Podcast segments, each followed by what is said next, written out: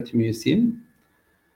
E, bugün sıcak bir konuyu konuşacağız. E, malumunuz e, Fransa'da son dönemde artan e, İslamofobi e, meselesi gündeme geldi. Özellikle bu bağlamda e, Türkiye'yi de doğrudan hedefe alan e, bazı açıklamalar oldu. Ve bu bağlamda Avrupa'da da zaten devam eden e, İslam düşmanlığı tartışması e, son dönemde siyasetin sıcak konularından bir tanesiydi. E, bu konuyu e, sanırım önümüzdeki dönemde yoğun bir şekilde tartışmaya devam edeceğiz ama bugün e, Fransa özelinde konuyu ele almaya çalışacağız. Yani Fransa'da neden bu konu bugün için gündeme geldi, niye e, bu konu tekrar e, tırmandı ve e, Türkiye-Fransa ilişkileri bağlamında da bu konuyu irdelemeye çalışacağız. E, bugün e, aynı zamanda İslamofobi siyasetinin, İslam düşmanlığı siyasetini genel bağlamda da e, yine ele alacağız ve bu bağlamda e, dünyadaki genel trendlerden de bahsedeceğiz. İki tane önemli uzmanımız var bugün. Doçent Doktor Ali Faik Demir, Galatasaray Üniversitesi öğretim üyesi. Türkiye'de Fransa siyasetini en iyi bilen isimlerden bir tanesi ve e, gerçekten e, hem dış politika bağlamında hem iç siyaset e, bağlamında konuyu e, ele alan uzmanlardan bir tanesi. E, kendisi bugün bize e, bu Fransa'da bu konunun neden bugün için gündeme geldiği, bu tartışmanın e, arka planını, belki Fransa'nın İslam'la ilişkileri e, bağlamında e, ele alacak ve bu konunun e, siyasi ve jeopolitik bağlamda yansımalarında da e, değinecek. Buyurun hocam. Peki e, çok teşekkür ediyorum Talha Hocam bu fırsatı verdiğiniz için ve bu önemli gündem maddesini konuşmayı beraberce paylaşma imkanı ve ortamı sağladığınız için. E, öncelikle Fransa e, bugün yaşanan Türkiye-Fransa krizi ama Türkiye-Fransa krizinde Müslüman kimliğinin yeri ya da Türk olmanın yeri ya da bir anlamda ötekine karşı bir nefret aslında da beraber bir paket olarak gözüküyor. O nedenle İslamofobi kavramını üzerinden konuşacağız burada ama Fransa'nın İslam'la olan ilişkilerini de dikkate almamız lazım. Yani Fransa İslam'la ne zaman tanıştı? Müslüman nüfusu ne zaman yoğunlaşmaya başladı? Bence bunları çok e, düşünmemiz gerekiyor. E, Avrupa'da belki Müslüman nüfusun en yoğun yaşadığı yerlerden birinin Fransa olduğunu söylemek lazım. Bugün Almanya'da, Belçika'da, Hollanda'da ciddi Müslüman nüfuslar var. Ama Avrupa'nın belki de Anadolu'ya gelen İslam'dan daha önce, İspanya üzerinden bir İslam'la tanışması ve aslında 8. yüzyılda da Fransa'da İslam'ın e, içeri girmesi ki önce Korsika üzerinden başlayan bir Müslüman nüfusla tanışma sürecinden bahsediyoruz. Tabi tarihin içinde boğulacak değiliz ama Fransızların 12. 13. yüzyılda Müslüman nüfuslarla ilişkileri varken Fransa'nın bir anlamda dünyanın büyük güçlerinden biri olduğu, koloni güçlerinden biri olduğu aşamada Orta Doğu ve Kara Afrika'sında da ciddi olarak Müslüman nüfusla tanışmasından bahsediyoruz. O nedenle e, sömürgeleri üzerindeki Müslüman nüfusla ilişkileri bir aşamadan sonra kuşkusuz Fransa'da yansımaya başladı. Ama e, özellikle İslamofobi kavramının kullanılmasına gelince biraz daha 20. yüzyıldan bahsetmemiz gerekiyor ki bu da biraz 1910'lu yıllardaki e, özellikle Batı Afrika ile ilgili burada bulunan Fransız yüksek komiserlerinin yazdığı kelimelerde bunun değinildi ama 1920'lerin sonunla beraber daha net hale geldiğini görebiliyoruz.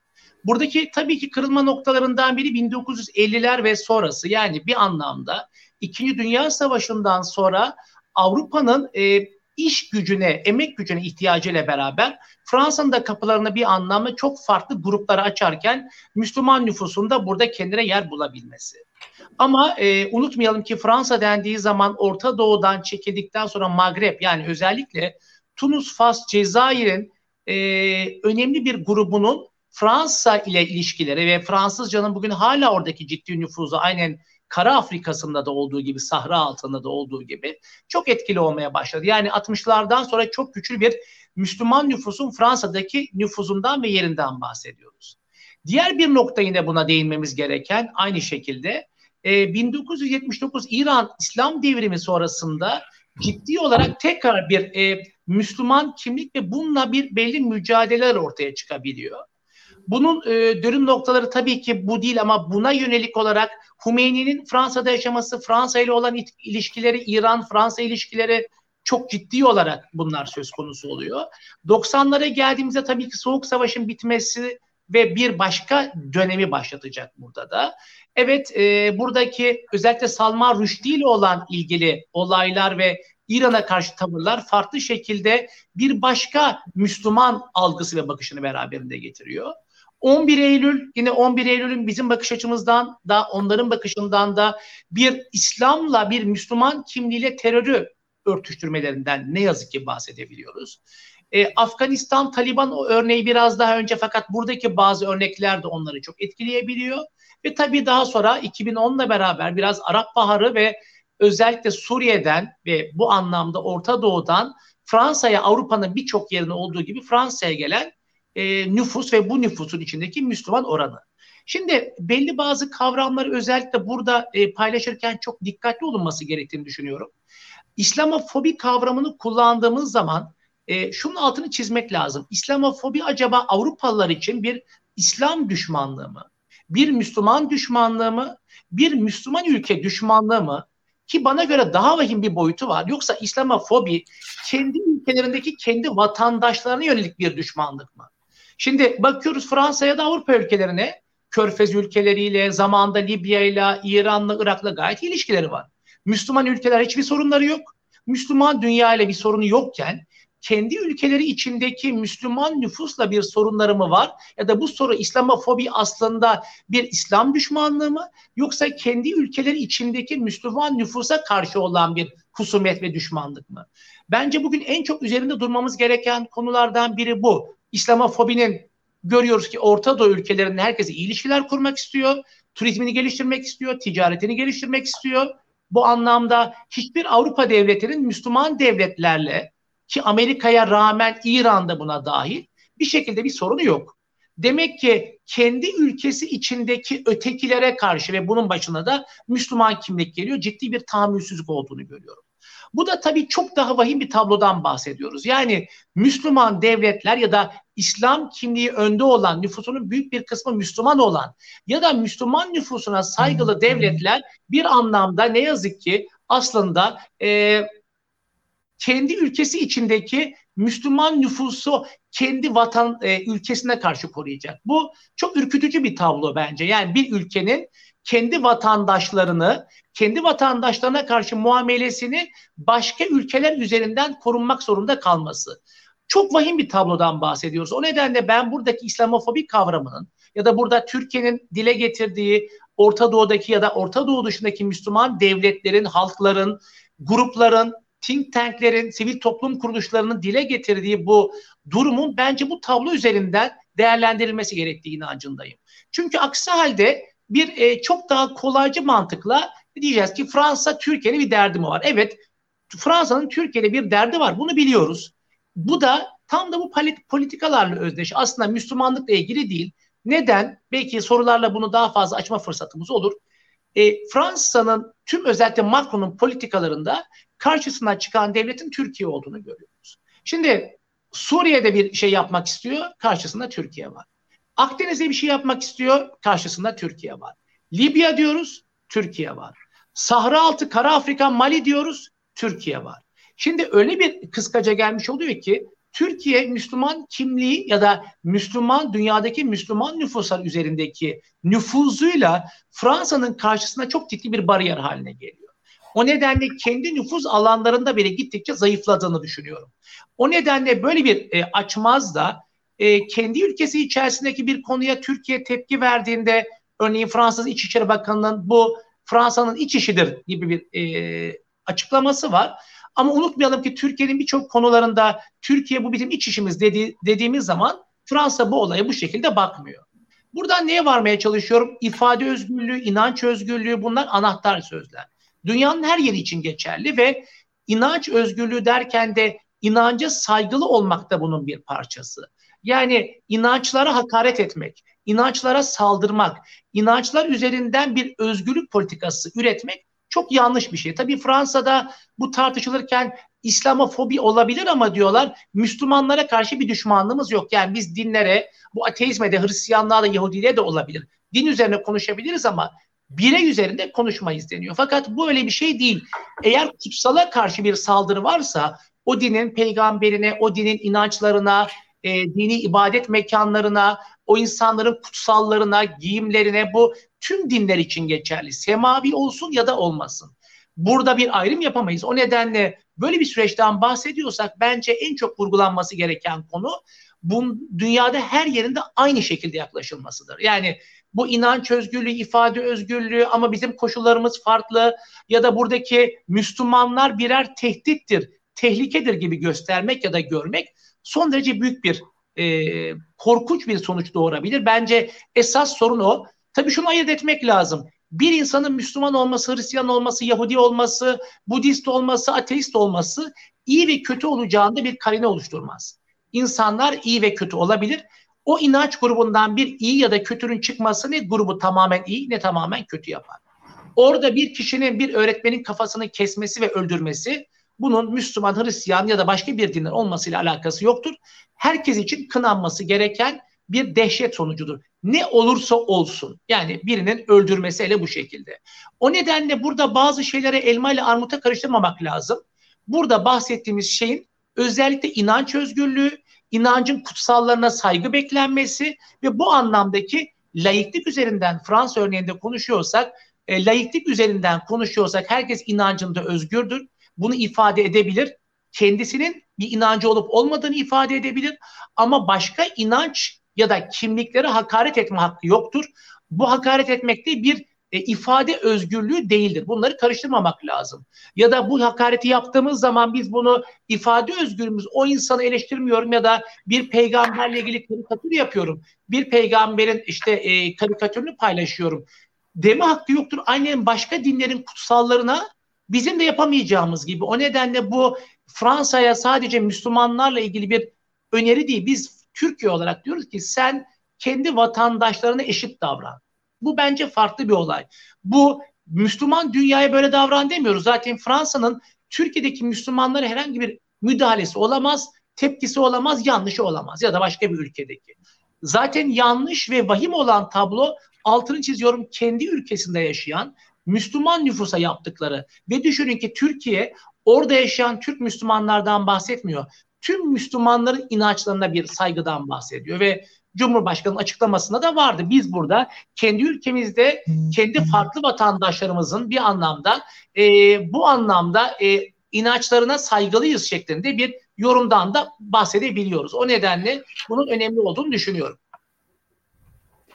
Ee, çok teşekkür ediyorum hocam. Ee, daha spesifik e, sorularımızla geleceğiz tabii. İlk e, tur olarak e, Talip hocam. Ben 15 dakika hocam. dediğiniz için çok uzatmak istemedim. Hani süreye olabildiğince Yok, sadık kalmaya çalışıyorum. Tabii daha dinamik olması için böyle güzel oldu. Teşekkür ediyorum. Şimdi ikinci konumuz Türkiye'de bu İslam düşmanlığı konusundaki en önemli uzmanlardan bir tanesi. Profesör Doktor Talip Küçükcan. Şu anda Marmara Üniversitesi'nde öğretim üyesi. Ee, AK Parti 25-26. dönem e, Adana Milletvekilliği yaptı kendisi. E, Meclis Dış e, Dışişleri Komisyonu'nda yer aldı. Avrupa Konseyi Parlamenter Meclisi e, Başkanlığını yaptı ve e, AGİT'in de e, İslamofobiyle mücadele biriminde kendisi Türkiye'yi temsil etti. Aynı zamanda orada öncü rol aldı. Hocam tam şeyi bilemiyorum pozisyon mahiyetini. Biraz e, aslında yani İslamofobiyle mücadele konusunda uluslararası tecrübeye e, sahip e, Türkiye'deki önemli isimlerden bir tanesi. Kendisiyle de daha önce çalışma imkanımız oldu. E, eski bir kadimi dostumuz. Hocam e, siz e, özellikle bu İslam düşmanlığı siyasetinin dünyada nereye geldiğini, e, bununla mücadele konusunda ne gibi adımlar atı, attığını ve Türkiye'nin bu konudaki rolü ve konumuna dair e, bir giriş yapabilirsiniz. Daha sonra e, sorularla açarız. Ses, hocam ses. Evet, sizi dinlerken kapatmıştım. SETA'ya ve size teşekkür ediyorum. Tam zamanında düzenlenmiş bir panel ve günceli de yakalamış vaziyette. Ama tabii tartıştığımız konu güncel olmakla beraber kökenleri çok eskiye dayanıyor. Benden önceki konuşmacı arkadaşımız da zaten bunu çok iyi bir şekilde, güzel ve başarılı bir şekilde özetledi.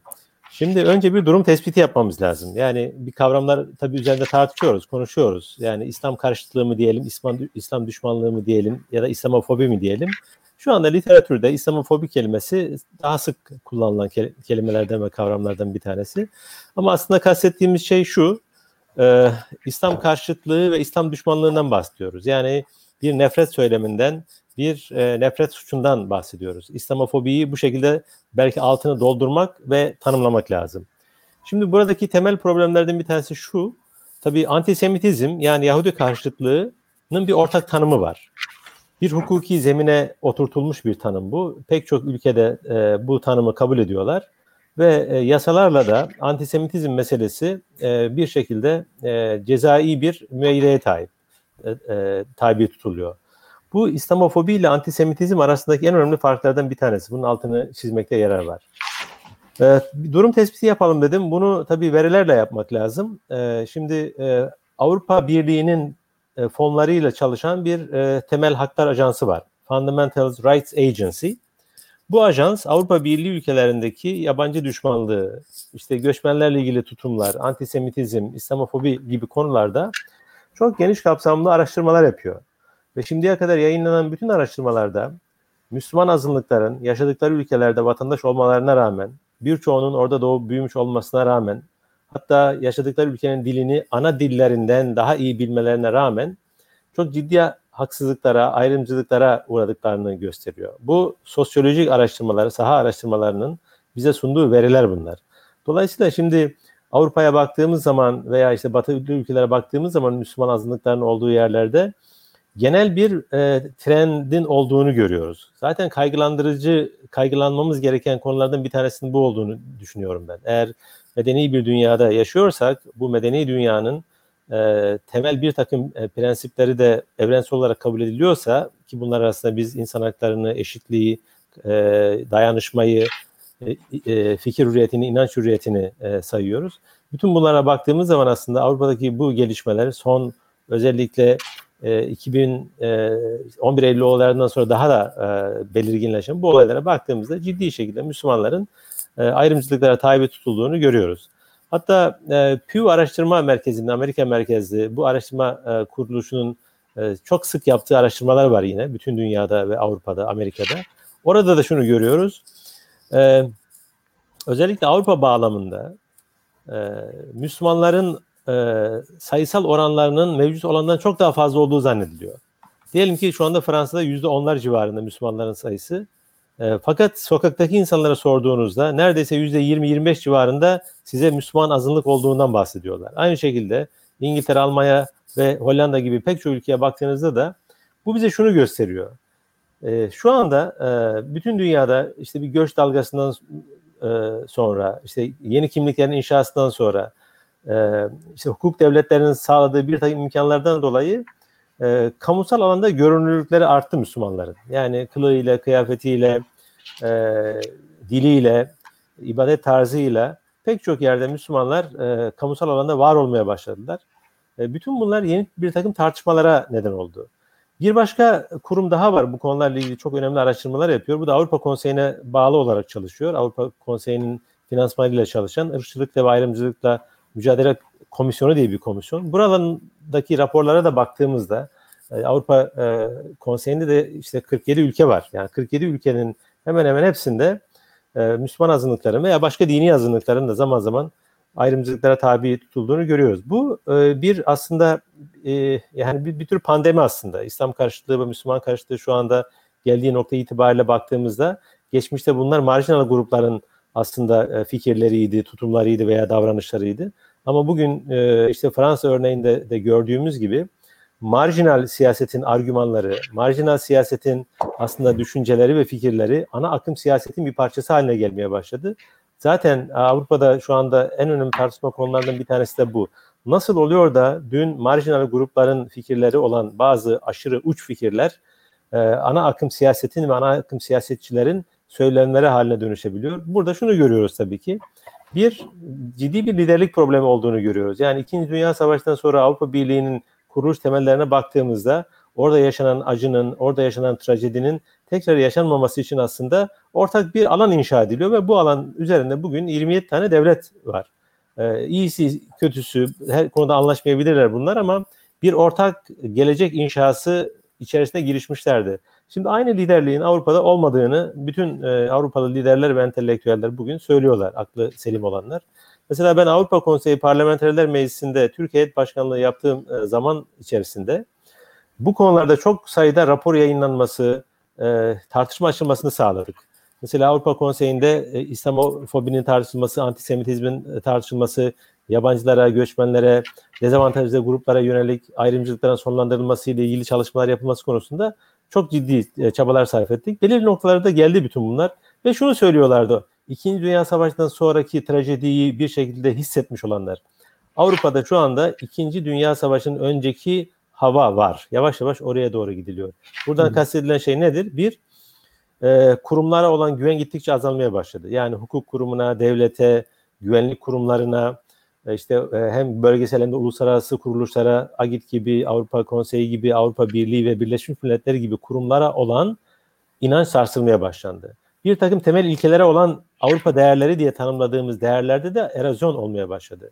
Mesela Fransız devrimi 1789'da hangi sloganla ortaya çıkmıştı? İşte özgürlük, kardeşlik, dayanışma gibi e, e, eşitlik gibi ilkelerle ortaya çıkmıştı. Ama bugün Fransa'nın kendi içerisine baktığımızda az önce hocamızın da söylediği gibi oradaki Müslümanların ciddi bir şekilde ötekileştirdiklerini görüyoruz. Yani Avrupa'nın kendi kimliğini oluşturduğunu söylediği ve ifade ettiği değerlerde de çok ciddi bir erozyon var. Bu çerçeveyi iyi koymamız lazım. Yani burada sadece mesele İslam ve Müslümanların hedef olması değil.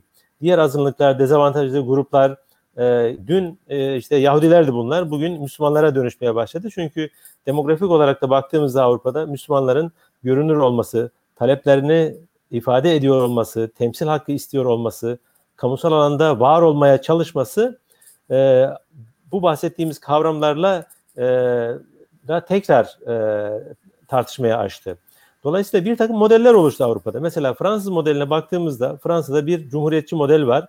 E, hiçbir zaman farklı kümeleri, farklı kimlikleri e, kabul etmiyor. Bunları ayrışma olarak görüyor. O nedenle zaten Macron hatırlarsanız oradaki Müslümanların e, e, geldikleri ülkeyle olan bağlarını koparmak için elinden geleceğini yapacağını söyledi. Önümüzdeki günlerde bir yasa tasarısının e, tartışılacağını biliyoruz. Bu yasa tasarısında da e, Müslümanların e, geldikleri ülkelerden öğretmen, imam, vaiz, vaize gibi işte dini ihtiyaçlarını karşılayacak bireylerin gelmesini kısıtlamaya yönelik tedbirler almaya çalışıyor. Ama diğer taraftan İngiltere örneğini görüyoruz. Orada da evlat İslamofobi var. Orada İslam karşıtlığı var, düşmanlığı var. Ama en azından şunu görebiliyoruz orada. Çok kültürlü devlet bir siyaset olarak benimsemiş. Dolayısıyla farklı grup kimliklerini işte Müslümanlar, Yahudiler, Hindular bunları bir tehdit olarak görmüyor. Ee, bunun altını çizmek gerekir diye düşünüyorum. Tabii şu anda gelinen bir nokta var. Popülist siyaset kazanıyor her yerde. Bunu görmemiz lazım. Ana akım siyaset de gittikçe buna teslim olmaya başladı. Ve en fazla prim yapan hangi konular diye baktığımızda şunları görüyoruz. Göçmen karşıtlığı, Müslüman karşıtlığı, azınlıklar karşıtlığı olarak bunları görebiliyoruz. Yani bugün Avrupa'ya baktığımızda pek çok ülkede marjinal siyasi partiler 5-6 yıllık geçmişleri olmasına rağmen hepsi şu anda parlamentoda temsil ediliyorlar. Bu bize şunu gösteriyor. Demek ki e, bu bahsettiğimiz popülist söylemler yani sağlık hizmetinden bahsetmeyen, e, ulaşım sektörüyle ilgili hiçbir problemi gündeme getirmeyen, işte e, eğitimle ilgili sıkıntıları dile getirmeyen siyasetçiler sadece birkaç söylem üzerinden e, iktidara ortak olabiliyorlar veya, veya mecliste temsil edilebiliyorlar. Bu bize Avrupa değerlerinin çok ciddi bir şekilde aşındığını gösteriyor. Yani demek ki yeni kuşak siyasetçiler bu popülist söylemi çok iyi bir şekilde kullanıyorlar ve İslam'a fobi gibi veya İslam karşıtlığı gibi kavramlar ya da İslam'ın bizatihi kendisi araçsallaştırılarak çok ciddi onlara oy e, kazandırıyor. Bunu e, Almanya'da gördük. Almanya için Alternatif Partisi'nin çok kısa bir geçmişi var aslında. Elbette köklü bir şekilde belki İslam karşıtlığı ülkede var idi ama en azından görünür değildi bu kadar. Marjinal idi. E, ana akım siyasetin yanına eklemlenememişti. Ama bugün ne oldu?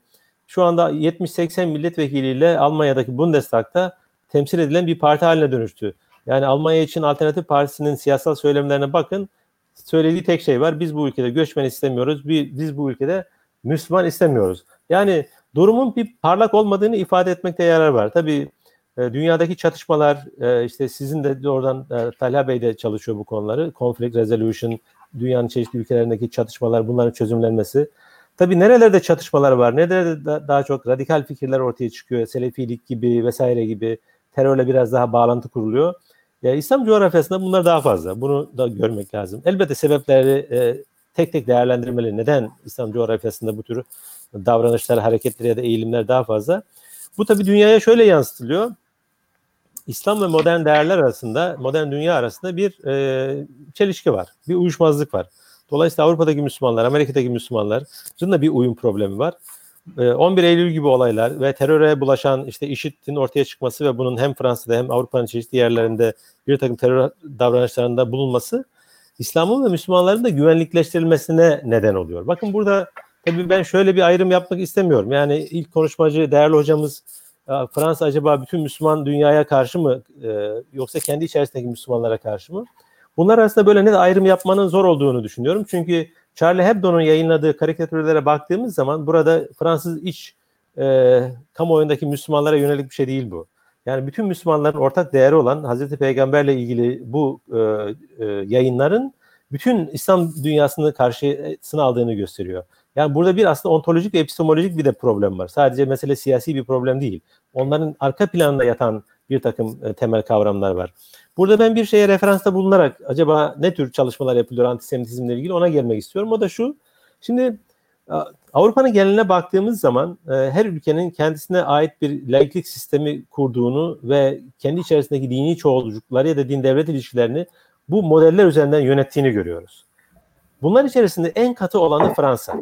Bu da Fransa'nın laiklik tecrübesiyle alakalı. Yani Katolik Kilisesi'nin yıllardır, on yıllardır belki de yüzyıllardır oluşturduğu hegemonyaya karşı mücadele ettiği için Fransa laikliği veya Fransa laikliğinin kuruluş biçimine baktığımızda, e, ortaya çıkışına ve yükselişine baktığımızda burada dinin kamusal alanda temsili çok ciddi bir problem e, Fransız mantalitesi için, Fransız laikliği için. O nedenle de dinin kamusal alanda temsil edilmesi veya varlığını sürdürmesi Fransa'da e, cumhuriyetçi değerlere ve laikliğe her zaman bir tehdit ve tehlike olarak okundu, kodlandı. Ama Almanya'da bunun öyle olmadığını görüyoruz. İngiltere'de öyle olmadığını görüyoruz. Hele Amerika Birleşik Devletleri'nde çok daha farklı olduğunu ve olabileceğini görüyoruz.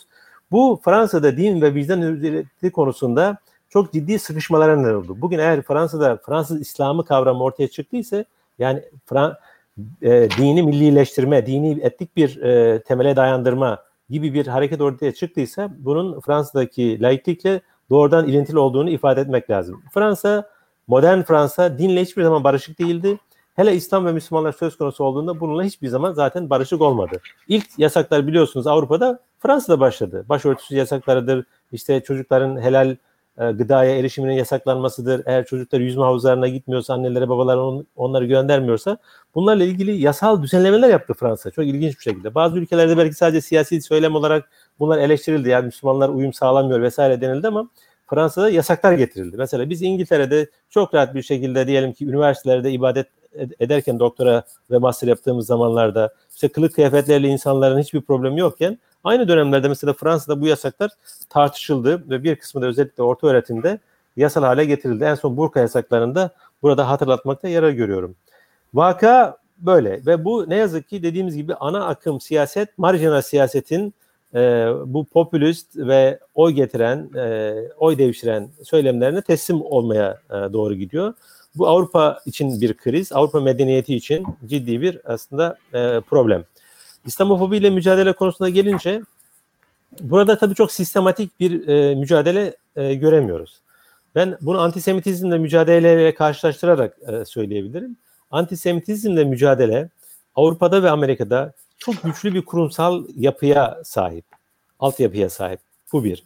İki, bu çalışmalar e, sebebiyle özellikle tabii İkinci Dünya Savaşı'nda 6 milyona yakın Yahudinin bir şekilde katledilmesi ve e, göçe zorlanmasından dolayı Avrupa'nın bilinçaltında bir suçluluk duygusu var. Dolayısıyla antisemitik davranışlarla ilgili olarak siyasetçiler hassas, medya hassas, entelektüeller çok hassas. Bu konuya herkes sahip çıkıyor. Ama İslam karşıtlığı olduğu zaman, İslam'la ilgili bir e, Müslümanlara karşı bir hakaret ve nefret söylemi olduğu zaman bunun sahibi yok. E, çünkü e, az önce de ifade ettiğim gibi Yahudilerle ilgili olarak bir bilinç altında bir suçluluk duygusu olduğunu düşünüyorum. O nedenle biraz daha o, o, oraya sahipleniliyor. İkincisi antisemitizmle ilgili bazı ülkelerde e, ciddi yasal düzenlemeler yapıldı. Şu anda biz e, gördüğüm kadarıyla ben e, Agit bünyesinde çalışırken mesela e, pek çok ülkeye ziyaretlerde bulunduk. Bu konuları gündeme getirdik. Hiçbir ülke evet yani Müslüman azınlıklara karşı e, bizim ülkemizde e, ayrımcılık yapılmasın diyorlar ama bunu bir yasal zemine oturtalım denildiğinde hiç e, buraya yanaşmıyorlar. Burada tabii sivil toplum kuruluşları çok ciddi gayretler sarf ediyorlar oradaki Müslüman sivil toplum kuruluşları. Ancak bu meselelerin Avrupa Konseyi'nde, Avrupa Parlamentosu'nda, Birleşmiş Milletler'de, İslam İşbirliği Teşkilatı'nda ve AGİT gibi e, bölgesel veya küresel e, kurumlarda e, belirli bir zemine oturtulması lazım. Oralardan bildiriler, raporlar, yasal düzenlemeler, sözleşmelere dahil edilmesi lazım. Bu konuda sistematik bir çalışma e, yok. Çok eksikler var orada. Ama e, Türkiye'nin e, özellikle bu konularda özel e, bazı girişimleri var. Mesela hem AGİT'te hem Avrupa Konseyi'nde Türkiye'den giden parlamenter arkadaşlar e, her platformlarda bu konuları gündeme getirdiler ve mutlaka bunun yasal bir zemine ulaştır, e, kavuşturulması gerektiğini. Çünkü mücadelenin farklı platformları var. Yani entelektüel platform bir mücadeledir, akademi ayrı bir mücadeledir. Bunların yazılması ve kamuoyuyla paylaşılması, kamu diplomasisi ayrı bir mücadeledir. Ama bütün bunların ötesinde bir e, e, vatandaşları, ayrımcılığa uğrayan insanları koruyan bir mekanizmanın olması lazım. O da hukuktur. Henüz o konuda e, ciddi bir gelişme olduğunu söyleyemeyiz ama Türkiye'de Dışişleri Bakanlığı bünyesinde de şu anda bu konunun daha yakından takip edildiğini biliyorum. Sayın Cumhurbaşkanı'nın hem Dışişleri Bakanı'na hem de ilgili kuruluşlara özel talimatları olduğunu da biliyoruz.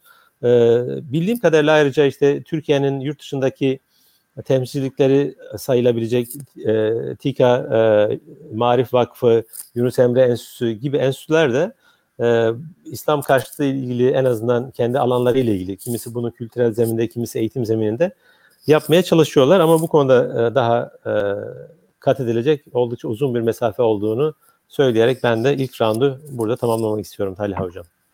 Çok teşekkür ediyorum e, Talip Hocam. E, tabii ki bunu e, sorularla da açacağız.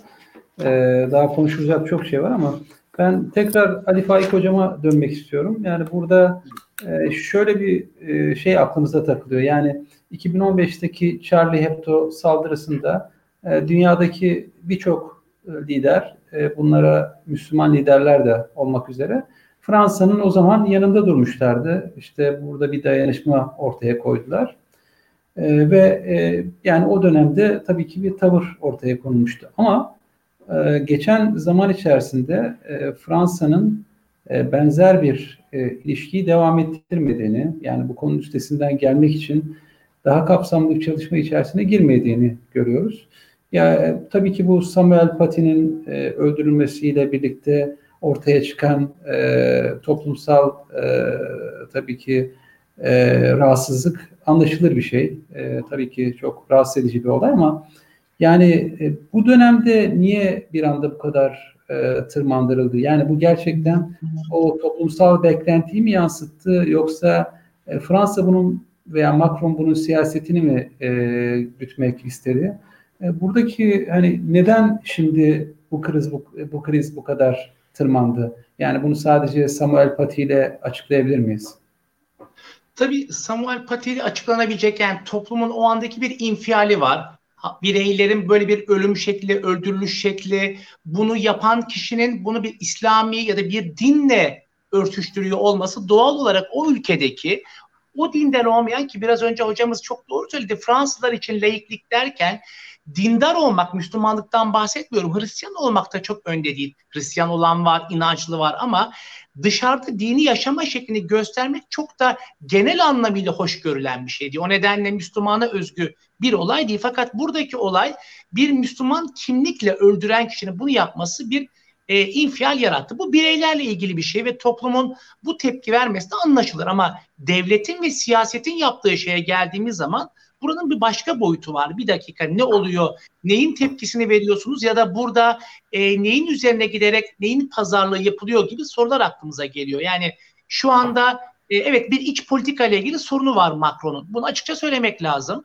Ki biraz önce de hep konuştuk. İç politikada tüm dünyanın ekonomiyle ilgili sorunları ki bu anda Melanchon'un bir açıklaması var.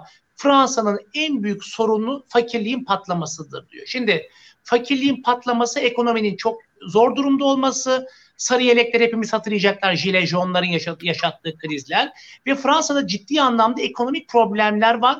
Macron'a getirilen çok ağır eleştiriler var e, bu fakirliği giderememesi, sosyal devletin zayıflaması, sağlık hizmetlerinin zayıflaması aynı zamanda da tabii ki Marine Le Pen'in yani Fransa'daki milliyetçi grubunda Macron'u bu anlama çok ciddi şekilde sıkıştırıyor olması. Yani bir öteki düşmanlığı aslında İslamofobi derken bir düşmanlıkta İslam karşıtlığı, İslam'ı kabul etmemek değil, ötekini olan fobiyaların, düşmanlıkların birçok fobiye beraber aslında o nedenle çok fazlasıyla arttığını görüyoruz. Macron bu anlamda bunun üzerinden e, bir e, aslında kontrolsüz hamleler yaptığı inancındayım. Yani buradaki bahsedilen şey öldürülen olay vahimdir ama bunun üzerinde karikatürler üzerine inancın kutsallarıyla ilgili bu bizde doğaldır, bizim ülkemizde özgürlüktür denmek tabii ki özgürlükler var ama her şeyin sınırı olduğu gibi özgürlüklerin de doğal olarak sınırı var. İşte hakaret davalar birçok şey konuşulabilir ama burada toplum içerisinde şu an Fransa'da da tartışılıyor. Yani bir İslam düşmanlığına karşı daha ötesine gidiyorum. Müslüman yani birey anlamında Müslüman Fransız vatandaşlarına düşmanlık yapılmasından rahatsız kitleler de var. Yani şu an Fransa'yı e, Macron'un söyleminden okuyarak ya da Macron'un bazı açıklamalarından görerek de çıkamayız ki Macron'un Twitter hesabına baktığımız zaman birçok dilde de hatta Arapça da paylaştı. Fransızca, İngilizce, Arapça bunları paylaştı. Hala Cumhuriyet ilkesine, Fransa'nın cumhuriyetçiliğine, laikliğine, aynen Fransız devriminin işte o eşitliğine çok fazlasıyla vurgu yaptı. Ve burada aynı yerde durduğunu anlatmaya çalıştı. Ama bu aynı yerde durduğunu söylemesi ya da sözel anlamda Fransa'nın kurucu ilkelerine hala saygılı olduğunu söylemesiyle yapılan politikalar ve uygulamalar arasında ciddi çelişkiler ortaya çıkabiliyor. O nedenle sorunumuz o. E biraz önce hocam da bahsetti. Acaba bu karikatür ya da Charles Hebdo'nun olan karikatürü sadece kendi Müslüman nüfusuna mı yoksa Müslüman dünyaya yönelik mi? Evet tabii ki burada böyle bir boyut var. Ama Müslüman dünyanın değerlerine karşı olan bir saldırı halinde zaten o dünya kendi refleksini, kendi devletini koruyacaktır. Ama hep altını çiziyorum. Buradaki İslamofobinin en büyük boyutu Avrupa'da yaşayan bir anlamda azınlık olan aynen Yahudi örneğinde olduğu gibi İkinci Dünya Savaşı öncesindeki oranın bir tehdidi gibi gözükmesi. Yani şunun altını çizmek gerekiyor. Avrupa'da yaşayan ya da özelde Fransa'da yaşayan Müslümanlar birer Truva atımıdır. O ülke içinde birer ihanet odağı mıdır? Terör odağı mıdır? Yani bu böyle mi algılanıyor? Bence cevap verilmesi gereken konu budur. Böyle bir şey olmadığı çok açıktır. Hiçbir ülkenin vatandaşı inancından, etnik kökeninden dolayı oranın Truvat'ı ikinci sınıf vatandaşı ya da ötekisi olamaz. Bence en anahtar konu Müslüman, Yahudi, Budist, ateist ya da neyse hangi ideolojide, hangi inançta ve hangi etnik kökende olursa olsun eğer bugünün modern dünyasından bahsediyorsak, bugünün evrensel değerlerinden bahsediyorsak buna saygı duyulması gerekiyor. Bunun vatandaşlığın o devlette aidiyetin olmazsa olmaz kural olması gerekiyor. Ve biz de bunu her ortamda evet sivil toplum kuruluşlarıyla, inançlı hatta bir dönem İspanya ile Türkiye'nin yaptığı gibi aslında dinlerin barışması anlamında çok farklı şekillerde bunun daha değerli olduğunu düşünüyorum. Yani bunun Hristiyan derneklerin, Yahudi derneklerinin Müslümanlara karşı yapılan bu hareketin ve ötekileştirmenin yanlış olduğunu söylemesinin Müslüman devlet ve sivil toplumdan daha değerli olduğu düşüncesindeyim. Yani bu anlamda ben bir Hristiyanım, ben bir Yahudiyim ama diyorum ki Müslümanları ötekileştiremeyiz. İnançlarına saygı duymalıyız. Her din, inanç aynı şekilde itibarlıdır, muteberdir. Bence en önemli şey burada o devletleri altını çiziyorum. Kurtaracak şey ötekileştirmek yerine tam tersi orada azınlık değil ama çoğunluk olanların sahip çıkması. Bu olabilecek mi? Ne yazık ki bugünün Avrupa'sına baktığımız zaman siyasal konjonktürün, milliyetçiliğin tavan yapmasının, e, ötekine tahammülsüzün artması bu söylemdeki siyasetçilere prim getiriyor. Ama bu prim ne kadar süre gidecektir ya da içeride yaşanacak olan gerginlikler o devletlerin ne kadar itibarını arttıracak ya da ne kadar huzur ve güven yaratacaktır tartışılabilir. O nedenle burada üzerinde çok tartışacağımız, çok konuşacağımız ne yazık ki keşke öyle olmasa ama çok unsur var, çok e, değişkenli var ve çok farklılıklar olduğu düşüncesindeyim. Teşekkür ederim hocam. Bir, bir soru daha sormak istiyorum Talip Hocam'a geçmeden önce. Şimdi e, e, Fransa'nın tabii ki Müslüman ülkelerle e, yoğun bir ilişkisi var. Tarihsel sömürge ilişkisi, diğer ilişkiler. Ama son dönemde baktığımızda bu radikal, daha ağırlıklı olarak Selefi görüşleri e, dünyada yayan bazı ülkeler var Körfez'de. Bunlarla Fransa'nın ilişkisinin çok sıkı olduğunu görüyoruz. Özellikle bu ülkelerin liderleriyle ve dünyada aslında Medeniyetler İttifakı gibi birleştirici projeleri sahiplenmeye çalışan Türkiye'yi de doğrudan hedef almaya çalıştığını görüyoruz. Yani bu politikanın arkasında ne var? Gerçekten hani e, doğrudan e, Türkiye ile mi hesabını görmeye çalışıyor veya kendi iç siyasetinde bunu e, işlevselleştirmeye mi çalışıyor? Veya diğer o bahsettiğim körfez ülkeleriyle ilişkilerinin boyutu nedir? Yani bununla ne hedeflemeye çalışıyor e, Fransa? Talha Hocam çok önemli ve güzel bir soru. Ben şunu düşünüyorum. Ben bir Fransız siyasetçi olsaydım ve bu kadar Müslüman coğrafya ile ilişkim olsa ve içinde Müslüman nüfus barındırsaydım. Acaba hangi dengeleri oynardım? Bir Fransız siyasetçi olsam sorusunu sormak lazım. Ben Fransız Dışişleri Bakanıyım, Fransız Başbakanıyım, Cumhurbaşkanıyım, şu ya da buyum.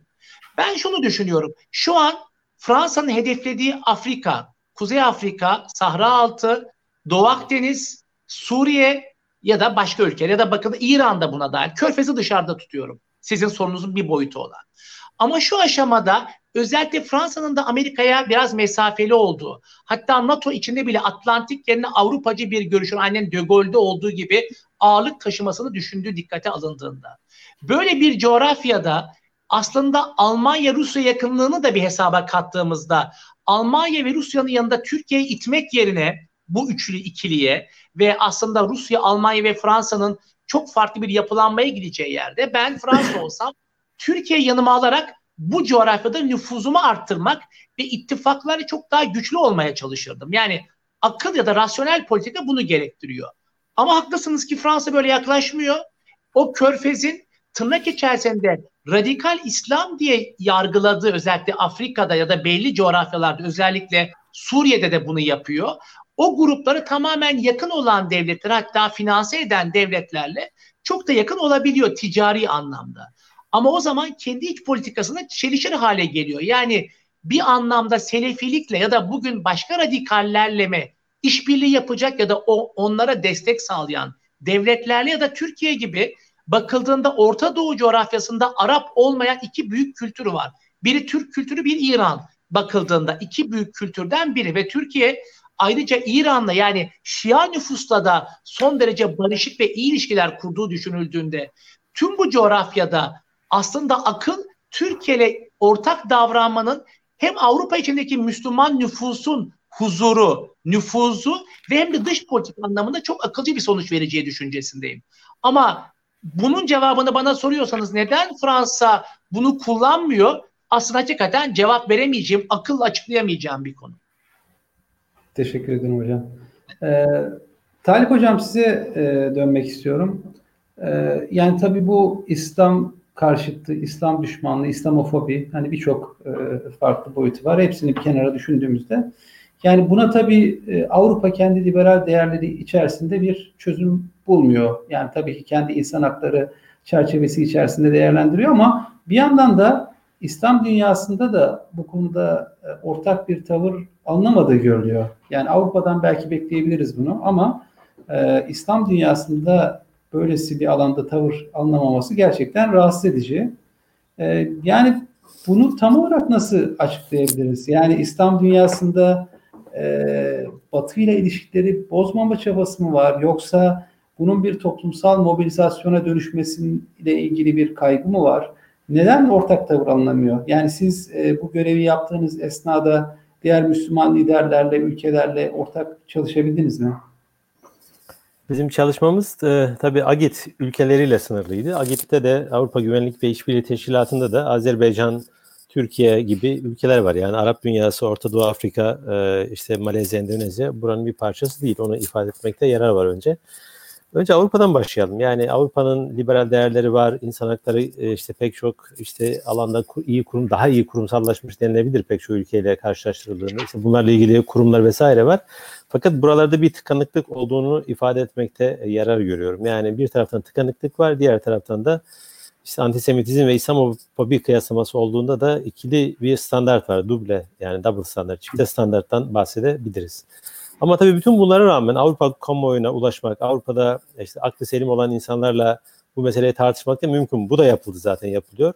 Yani bütün Avrupa'yı aynı kefeye koymak, Avrupa'daki bütün siyasi grupları ve liderleri e, aynı e, e, kefeye koymak doğru değil. Yani böyle bir toptancı bakışı e, kabul etmemek lazım. O nedenle mümkün olduğunca tabii e, ulaşmak lazım. Yani e, çünkü Avrupa'da da e, bu temel hak ve hürriyetlerle ilgili olarak, insan hakları ile ilgili olarak etkin e, e, çalışan gruplar, sivil toplum kuruluşları var. Bunlarla mutlaka dirsek temasının da sürdürülmesi lazım.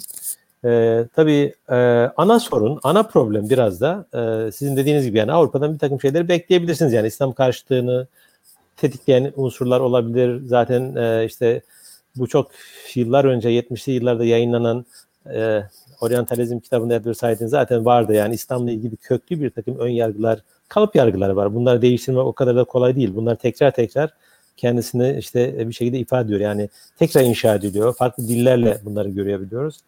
Avrupa'daki, batıdaki medya diline baktığımızda zaten e, çok negatif bir dil var İslam dünyası ve Müslümanlarla ilgili imaj açısından. Bunları bir tarafa koyalım. Bunlar işin bir tarafı. İslam dünyası ne yapıyor? Şimdi İslam İşbirliği Teşkilatı bundan e, 4-5 sene öncesine kadar bu konu hiç gündemde değildi. Bunu ifade edelim.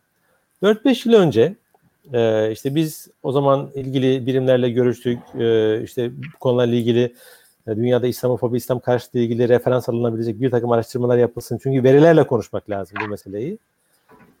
E, bu e, gerçekleşmedi ama e, orada bir e, İslam karşıtlığını, İslamofobiyi e, izleme grubu oluşturuldu. 2-3 tane rapor yayınlandı. Fakat bu raporlar sadece medyayı e, takip etmek ve medya raporlamasının ötesine geçmedi. Yani İslamofobinin, İslam karşıtlığının kökenleri, e, bunun e, işte siyasete, sanata, kültüre, sinemaya, medyaya, dile yansımaları, edebiyata yansımaları, oradaki kökenleri hiç bakılmadı bunlara. Ayrıca e, işte diyelim ki pek çok ülkede güvenlik güçlerinin Müslümanlara karşı yaptığı haksız uygulamalar, e, yargıda karşılaşılan haksızlıklar, iş dünyasında karşılaşılan istihdam alanındaki birçok ayrımcılık bunların hiçbirisi raporlara girmedi. Sadece çeşitli gazetelerde haber ajanslarının geçtiği ölçüde raporlamalar yapıldı. Bu etkili olmadı. Yani İslam İşbirliği Teşkilatı bünyesinde mesela güçlü bir antisemitizm meselesi ile ilgili olduğu gibi pek çok ülkede e, İslam karşıtlığı ile ilgili bir birim kurulamadı. Hem takip açısından hem de kurumsallaşma açısından. Bunun en önemli eksikliklerden bir tanesi olduğunu söyleyebilirim. Talha Hocam, e, biz e, AGİT bünyesinde çalışırken Amerika Birleşik Devletleri'nin de e, inceleme ziyaretlerinde bulunduk. Oradaki muhataplarımızın bir kısmının e, bize uzattığı kartlarda aynen şu yazıyordu. Dışişleri Bakanlığı'nda çalışan büyükelçiler bunlar. Amerika e, büyükelçileri. Antisemitizmle mücadele büyükelçisi. Tekrar ediyorum. Hmm. Antisemitizmle mücadele büyükelçisi. Büyükelçi sıfatıyla kendilerine verilen mandate ya da yetkiler dünyanın çeşitli yerlerinde ve kurumlarında antisemitizmin meselesini gündeme getirmek, bununla ilgili önlemler alınmasını, mücadele edilmesini sağlamaya çalışmak konusunda Amerika Birleşik Devletleri Dışişleri Bakanlığı'nda kaç tane büyükelçi var bilmiyorum ama var.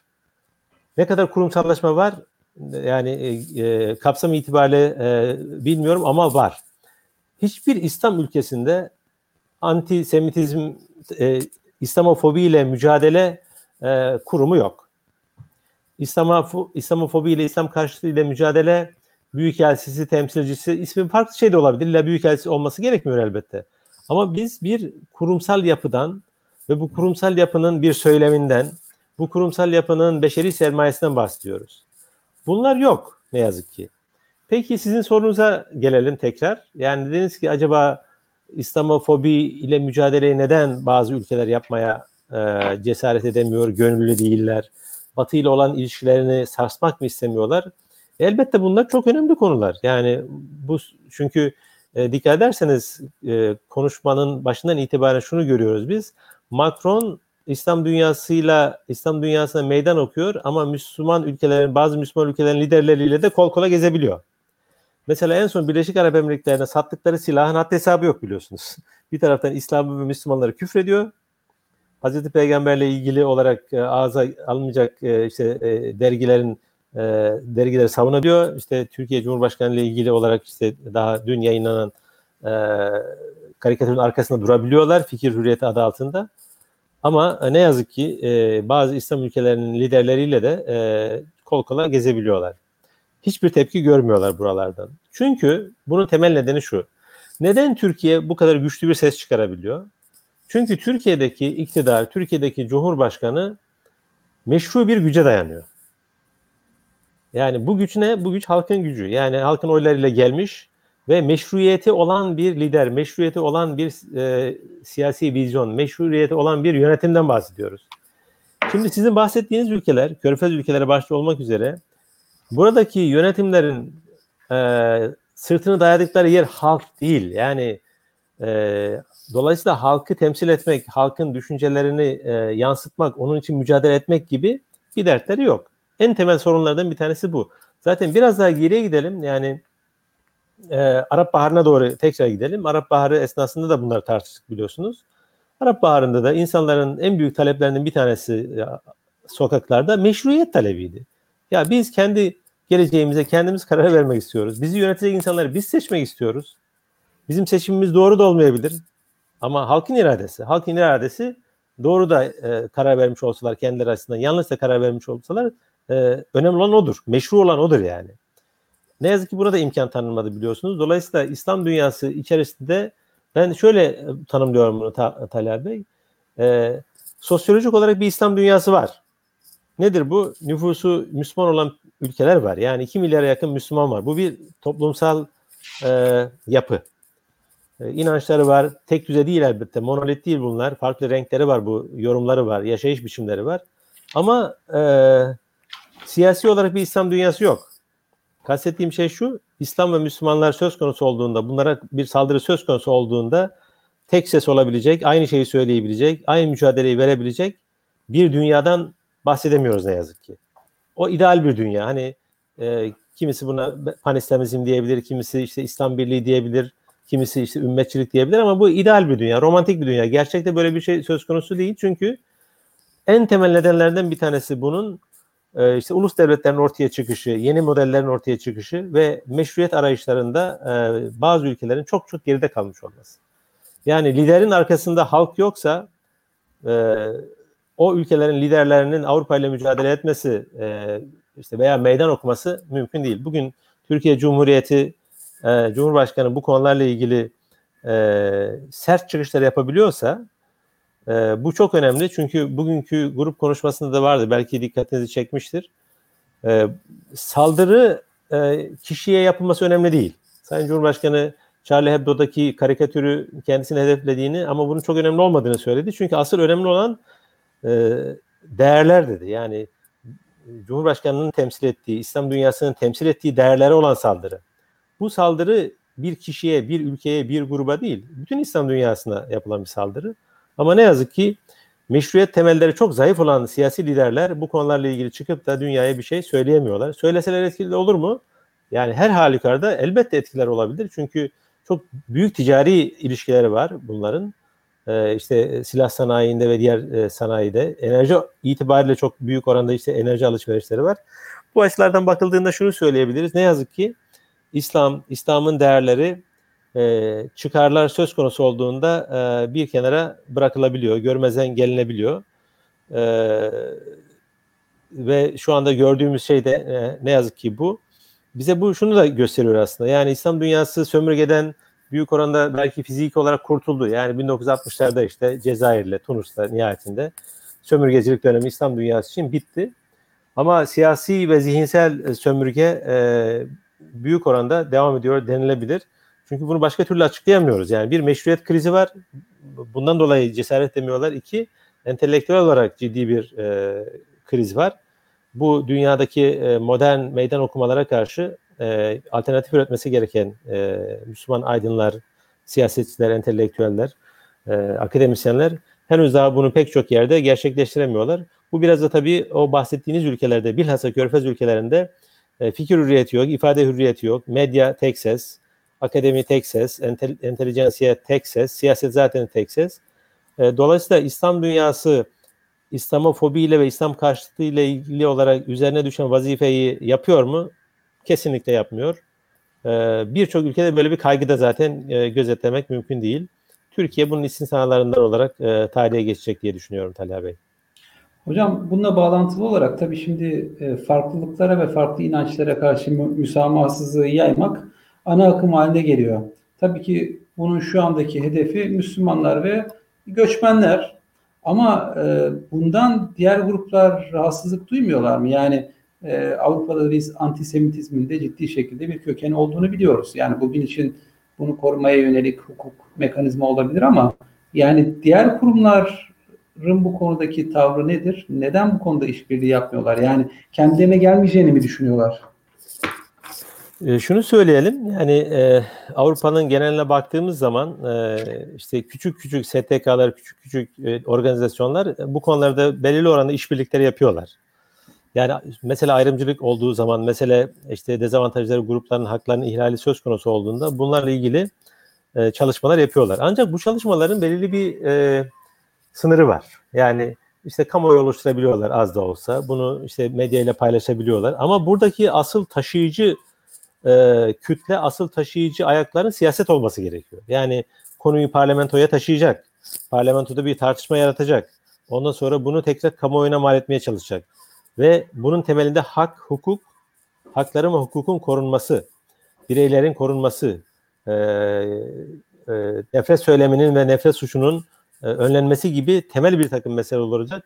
Siyaset henüz buna sahip verme noktasında değil. Az önce de ifade ettik. Tam tersi aslında siyaset popülizmi tercih ediyor. Çünkü popülizm kazandırıyor. Popülizmin kazandırdığı siyaset içi boşalmış bir siyasete dönüşmeye başlıyor. Bu bir kısır döngü aslında Talha Bey ve önümüzdeki dönemlerde de e, pek e, iyimser bir tablo ortaya koymuyor aslında bakılacak olursa. Yani şimdi bütün e, işte Avrupa ülkelerine, Amerika'ya, pek çok ülkeye, Hindistan'a da bakalım. Sadece orada değil aslında yani. İslam karşıtlığının belki en zirve yaptığı ülkelerden bir tanesi Hindistan şu anda. Orada da yine aynı şekilde popülist bir siyaset var. Dini araçsallaştırıyor, Hinduizmi araçsallaştırabiliyor ve çok e, ciddi bir mobilizasyon kaynağı olabiliyor Müslümanları ötekileştirdiği için. Bütün dünyada bu popülizm meselesini biraz daha güçlü tartışmak lazım. Çünkü bunu İslamofobi bunun bir yan unsurlarından bir tanesi. Dünyada o zaman siyaset nereye gidiyor? Siyasi değerler nereye gidiyor? Şimdiye kadar insanlığın kazanımları dediğimiz demokrasi, insan hakları, hukuk, eşitlik bu tür kavramlara ne oluyor? İnsanlar bu tür kavramlara olan inançlarını yitirecekler. Korkarım ki. Yani şimdi Türkiye neden Avrupa Birliği'ne olan inancını yitirmeye başladı? Avrupa Birliği'ne üye olmaya başladığında Türkiye bu kararı verdiğinde ve tam müzakere e, kararı çıktığında 2005'te Türkiye'de Avrupa Birliği'ne üye olmalıyız diyen toplumunda %90'ını geçkin bir oran vardı. Şimdi aynı soruyu sokakta sorduğunuz zaman Talha Bey %25, %30'lar civarında. Neden? Avrupa'ya olan güven gittikçe e, azaldı. Bunu siz siyasete olan güven, işte az önce ifade ettiğimiz gibi demokrasiye olan güven, insan haklarına olan güvende azalma olduğu zaman karşımıza çıkacak olan bir kaostur. O nedenle diyorum İkinci Dünya Savaşı öncesindeki siyasi atmosferin tekrar yaşandığını ifade eden çok sayıda aklı selim siyasetçi var ve bunların önüne geçilmeli diye de mücadele ediyor bunlar. Ama bunlar ana akım olma konusunda az önce ifade ettiğimiz gibi değil. Çünkü ana akım siyaset içerisinde olmak büyük mücadele edeceksiniz ve e, parlamentoya girme ihtimaliniz gittikçe de zayıflayabilir. Böyle bir trend var. Burada ön plana çıkması gereken başka şeyler var. Yani işte liderlik burada ortaya çıkıyor. Böyle kriz dönemlerinde bu meseleleri yönetecek e, yani 10 yıllık gelecek için değil, çıkarlar için değil, 50 yıl, 100 yıl sonraki Türkiye için, Orta Doğu için, Avrupa için, dünya için e, bir, bir vizyon ortaya koyabilecek liderler lazım. Avrupa'nın ve dünyanın en büyük eksikliklerden bir tanesi bu anda şu, şu dönemde böyle liderlerin olmayışı. Popülizme teslim oluyorsa birisi buna büyük lider demek mümkün değil. Çünkü popülizmin getirileri çok kısa dönemli getiriler ve önümüzdeki dönemlerde çok ciddi çatışmalara gebe gebe getirirler. Yani Avrupa'ya baktığımız zaman çoğulcu bir yapısı var. Evet. Avrupa'ya baktığımız zaman çok farklı inançlardan, dinlerden insanlar var. E, ama e, dünyada yayılan bir radikalizm var. Bütün bu bahsettiğimiz kurumlara, kavramlara bunların içeriği boşaltılırsa ki boşaltılıyor şu anda ve kimler tarafından boşaltılıyor bunlar? Avrupalılar tarafından boşaltılıyor. Batılılar ve medeni insanlar tarafından, siyasetçiler tarafından boşaltılıyor. O zaman bu uyarıları yapmak akademinin görevi, medyanın görevi, entelektüellerin görevi. Şu anda böyle bir manzarayla karşı karşıyayız. Yani bir kısır döngü var. Evet Avrupa'da bir aydınlanma yaşandı. Pek çok kurum kuruldu. Bunlardan insanlar büyük oranda yararlandılar. Ee, bunları da kabullenmemiz lazım. Yani bunlar realite. Fakat bugün gelinen noktada bu bahsettiğimiz kazanımların yavaş yavaş e, eridiğini e, görüyoruz. Bu da hepimizin kaygı verici olması gereken. Çünkü dünyada krizler çıktığı zaman, çatışmalar çıktığı zaman, bölünmeler, parçalanmalar olduğu zaman hem bunu psikolojik ve ideolojik olarak söylüyorum hem de fiziki olarak söylüyorum. Bunun kazananı yok. Burada herkes kaybediyor. Burada Avrupa veya Batı kazanacağını düşünüyorsa büyük bir yanılgı içerisindedir diye düşünüyorum. O nedenle orada da sorumluluk hisseden e, yazarların, çizerlerin, e, işte e, gazetecilerin ve siyasilerin mutlaka çok daha bu konularda kısa vadeli değil, uzun vadeli düşünerek adımlar atması gerekir. Yoksa bu bir bumerang gibidir. Yani şu anda Macron'un aslında e, güttüğü siyaset tam bir bumerang siyaseti. Göreceksiniz bu İslam dünyasında e, toplum zorlayacak liderlerini buna karşı tepki e, verilmesi konusunda. Bazı yerlerde belki sonuç alırlar, bazı yerlerde almayabilirler. Çünkü çok otoriter rejimler var hala İslam dünyasında. Ama her halükarda bunu önümüzdeki e, aylarda göreceğiz. Bu siyaset bumerang siyasetidir. Gelecek Macron'u vuracak çünkü insanlar diyecekler ki İslamofobi siyaseti bizim ekonomik problemlerimizi çözmüyor. Bizim sağlık hizmetlerine erişimimizle ilgili krizleri çözmüyor. Covid ile mücadele konusundaki beceriksizliğinizi çözmüyor. İnsanlar bunu soracaklar. Tekrar oraya gelecek bu işler. Evet. Teşekkür ederim hocam. Ee, Ali Faik hocam size e, bir soruyla devam etmek istiyorum. Şimdi şunu görüyoruz yani daha önce 2000'li e, yılların başlarında e, İslam karşıtı aşırı sağ görüşler daha çok marjinal partilerce benimseniyordu. Ama şimdi e, gittikçe ana akım partilerin ya küçüldüğünü ya da böylesi e, politikaları benimsediğini, böylesi söylemleri benimsediğini, söylemde olmasa bile pratikte benimsediğini görüyoruz. E, ve bunu hatta e, son olarak Fransa'nın devlet politikasına neredeyse evirdiğini görüyoruz. Yani bunun e, Fransa siyaseti açısından sonuçları ne olabilir? Yani tabii ki Müslümanlar burada hedef alınıyor ama kendi siyasetlerinde belli bir çatlamaya veya farklı beklenmedik e, etkilere sahip olabilir mi? Ne düşünüyorsunuz? Şimdi tabii Fransa'da ciddi bir e, her zaman Front National adı değişse bile bir milliyetçi damarın olduğunu ve parti olduğunu görüyoruz. Hatta hep seçimlerde Fransa halkını belli bir yere iten ya da bir ideolojiye iten o e, milliyetçi ya da e, sağcı aşırı sağcı partinin güçlü olması oluyor. Yani Fransa'da bu oy oranları değişebilir farklı şekillerde ama ne kadar değişirse değişsin Fransa'da ciddi anlamda böyle bir grubun olduğunu görüyoruz. Tabii e, ben biraz önce e, Talip Hoca'nın dediği anahtar bir şey vurgulamak istiyorum. Çünkü bugünün dünyasındaki siyasetin en büyük tehlikesi popülist söylemler ve popülist politikalar. Bu anlamda İslam dünyasına yönelik söylemin de Avrupalıların ve liderlerin popülist halk ağzıyla ve devletin dışında bir söylemi ki en iyi örnek bunun tabii ki Trump ama bugün dünyada bu örnekleri çok fazlasıyla görüyoruz. Meşruiyeti olsa da oradaki tüm vatandaşlarını eşit şekilde gören ve devlet olmanın getirdiği ağırlığı kaybettiğimizde yani o popülizmin o rüzgarın arkamıza aldığımızdaki şu an Fransa'da da milliyetçi söylem bu anlamda Avrupa'nın birçok ülkesinde olduğu gibi çok güçlü. O yüzden de ses yükselebiliyor ki ben e, son o toplantıları dinlediğim zaman işte Marine Le Pen'in işte Türkiye verilen paraları vermeyelim, paraları keselim.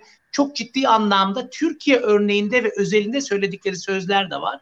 Ya da işte Macron'un ciddi anlamda zayıf bir politikacı olduğu, Türkiye-Fransa ilişkilerinde gemi krizinde, Libya açıklarında gereken cevabı veremediği ve ciddi anlamda Macron'a içeriden de büyük bir saldırı var. Özellikle sizin bahsettiğiniz gibi bugün marjinal olmayan bugün Fransa seçimlerinde başkan adaylığına ciddi olacak bir lider ve partisinden bahsediyoruz.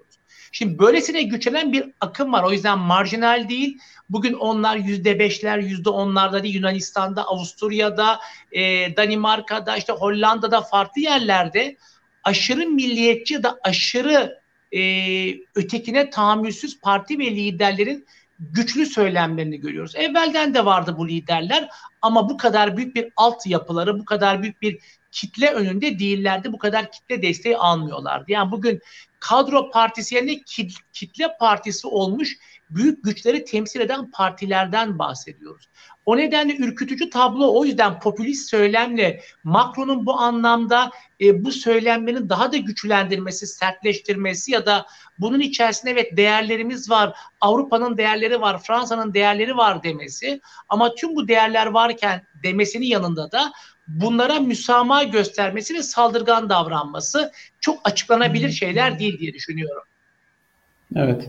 E, Sena Hanım şöyle bir soru sormuş. Yani bu Fransa'da şu anda yaşanan durum ve süreç 11 e, Eylül sonrası Amerika'sıyla paralellikler, benzerlikler içeriyor mu? Siz ne düşünüyorsunuz bu konuda? E, çok güzel bir soru çünkü 11 Eylül'ün tanıştığı bir terör olayıyla bunun bağlantısı vardı. O nedenle Suriye krizi sonrası özellikle Avrupa'nın o kendi içindeki göçmenlerin dışında farklı göç dalgalarını yaşaması ki çok küçük aslında birden e, korkularını yarattı. Yani Avrupa'nın dengeleri değişiyor mu? Çok açık ifadeyle Müslüman nüfusun oranının artması, e, sonuçta bakalım Avrupa'daki popülasyon ve nüfus anlamında orada yaşayan nüfus e, politikalarında Hristiyan nüfus ile Müslüman nüfusun oranının arttığından da bahsediyoruz. O nedenle bunu gördüğümüz zaman da bir tırnak içerisinde korku var. Müslümandan değil ülke içindeki olan sonradan o ülkeye gelmiş kendi vatandaşlar açısından da bunu görüyoruz. Evet 11 Eylül'e kısmen benzetebiliriz. Tabii ki çok farklı değişkenleri vardı ama 11 Eylül'de küresel etkiler yarattı. Aslında Arap Baharı özellikle Suriye krizi de sadece Avrupa özelinde değil dünyada da küresel etkiler yarattı. Bu da bu faktörü hızlandıran unsurlardan biri tabii atlamayalım. Daesh faktörü vardı Avrupa'dan çok ciddi grupların e, bu anlamda e, Suriye zamanında gittiklerini de atlamayalım. Hani burada konuyu dağıtmak istemiyorum ama bunu da dikkate sunmak istiyorum. Evet. Ee, teşekkür ediyoruz. Ee, yine e, Talip Hocam e, belki sizi ilgilendiren bir konu. Bu Fransa'da e, son dönemde e, yasal olarak e, ayrılıkçılıkla mücadele kanunu, e, dini ayrılıkçılıkla ilgili mücadele kanunu herhalde gündeme gelecek. Burada Türkiye'nin özelden yani Türkiye'nin oradaki e, Fransa'daki ve Avrupa'daki Müslümanlara nüfuzunu engellemeye yönelik ayrı bir e, hususiyet mi e, içeriyor? E, buradaki e, Müslümanların aslında Fransa'daki Müslümanların e, kendi geldikleri ülkelerle bağlarını kesme çabalarının arkasında e, temel olarak ne yatıyor? Çünkü bir yandan bakıldığında elbette bu insanlar e, başka kimliklere sahip ama bunların aynı zamanda getirdiği zenginlikler de var. Yani Fransa neden bunları e, bu aşamada bu düzeyde hedef alıyor? Ee, bunun cevabını Fransa'nın belki e, kendi tarihinden e, ilham alarak cevaplayabiliriz. Yani Fransa, e, Ali Faik Hoca da buna aslında göndermede bulundu. Kültürel çoğulculuğa, dini çoğulculuğa, e, kimliklerin e, ve grupların çoğulculuğuna açık bir ülke değil. Yani Fransa e, diğer Avrupa ülkeleriyle karşılaştırıldığında çok daha tekil bir kimliğe sahip. O nedenle mesela e, az önce söyledik bunu çok kültürlük kavramı Fransa için çok yabancı hatta tehlikeli. Çünkü o e, kültürel get dolaşmalara neden oluyor. Entegrasyona engel bir vaziyet teşkil ediyor. Bunu bilmemiz lazım. Yani Fransa'yı anlayabilmek için bu politikanın gerisindeki mantalite nedir? Ee, mesela İngiltere bu konuyu hiç tartışmıyor bile böyle bir konuyu. Çünkü çok kültürlü. Herkes kendi camiini, sinagogunu açabiliyor vesaire. Okullarını açabiliyor. Bu konularla ilgili apayrı iki dünyadan bahsediyoruz. Fransa özeline baktığımız zaman tabii Fransız kimliğini koruma adına e, e, bu çoğulculuğa ciddi bir e, duvar ve engel e, örülüyor. E, özellikle kurumsallaşma açısından yani insanların zihinlerinde veya işte konuşmalarında bu çoğulcuyuz, farklılıklara açığız denilebilir ama kurumsallaşma açısından baktığımızda bunun öyle olmadığını e, görüyoruz. E, mesela e, ben yine bu e, Avrupa Güvenlik ve İşbirliği Teşkilatı'ndaki temsilcilik esnasında Fransa'da yaptığımız ziyaretlerden hareketle bir şey paylaşmak isterim sizinle. Avrupa'da her zaman bu tartışılıyor. Yani neden Avrupa'da doğup büyüyen çocukların bir kısmı da radikal oluyor? Bunlar yaşandı çünkü. Bunlar da realite. E, sosyolojik olarak var. E, reddedemeyeceğimiz şeyler bunlar. Çocuk Fransa'da doğmuş, büyümüş. Belki doğru dürüst Arapça da bilmiyor. Fransızcayı daha iyi biliyor. Fransız okullarına gidiyor. Ve e, günün birinde bir bakıyorsunuz e, radikal bir grubun parçası haline gelebiliyor. Hatta işi de katılan çok sayıda e, bu ülkelerden e, teröristlerin de olduğunu e, biliyoruz. E, bunların bir kısmı geri dönmek istedi. Bunlar bile tartışılma konusu. Şimdi Fransa'da biz yetkililerle konuştuğumuzda bu radikalizm söz konusu olduğunda ben şu soruyu yönelttim. Dedim ki Fransa'daki gençlerin nerede radikalleştiğini düşünüyorsunuz siz? Nasıl radikalleştiğini düşünüyorsunuz? Mesela camilerde radikalleşiyor mu bu gençler? Çünkü camilerde işte cuma namazına gidiyordur çocuk, e, hutbe dinliyordur, vaaz dinliyordur veya hafta sonu okullarına gidiyordur. Fransız yetkilinin bize söylediğini aynı sizinle paylaşıyorum. Hayır. Fransa'daki gençlerin radikalleşme mekanları ve alanları camiler değil. Çünkü biz bir şekilde camileri zaten monitör ediyoruz, izliyoruz. Bu gençlerin radikalleşme mekanları ve alanları online veya sanal dünyadaki e, vaizler, selefiler. Hatta bu selefiler nereden geliyor? Sizin de söylediğiniz gibi Fransa'nın çok yakın ilişkilerde bulunduğu bazı ülkelerden e, daha büyük finansman alanlar. Dolayısıyla bunu bir e, bunu kaydedelim. Yani Fransa'daki camiler Fransız istihbaratının veya Fransız yetkililerinin tehlikeli gördüğü yerler mekanlar değil aslında. Radikalizmin mekanları oralar değil.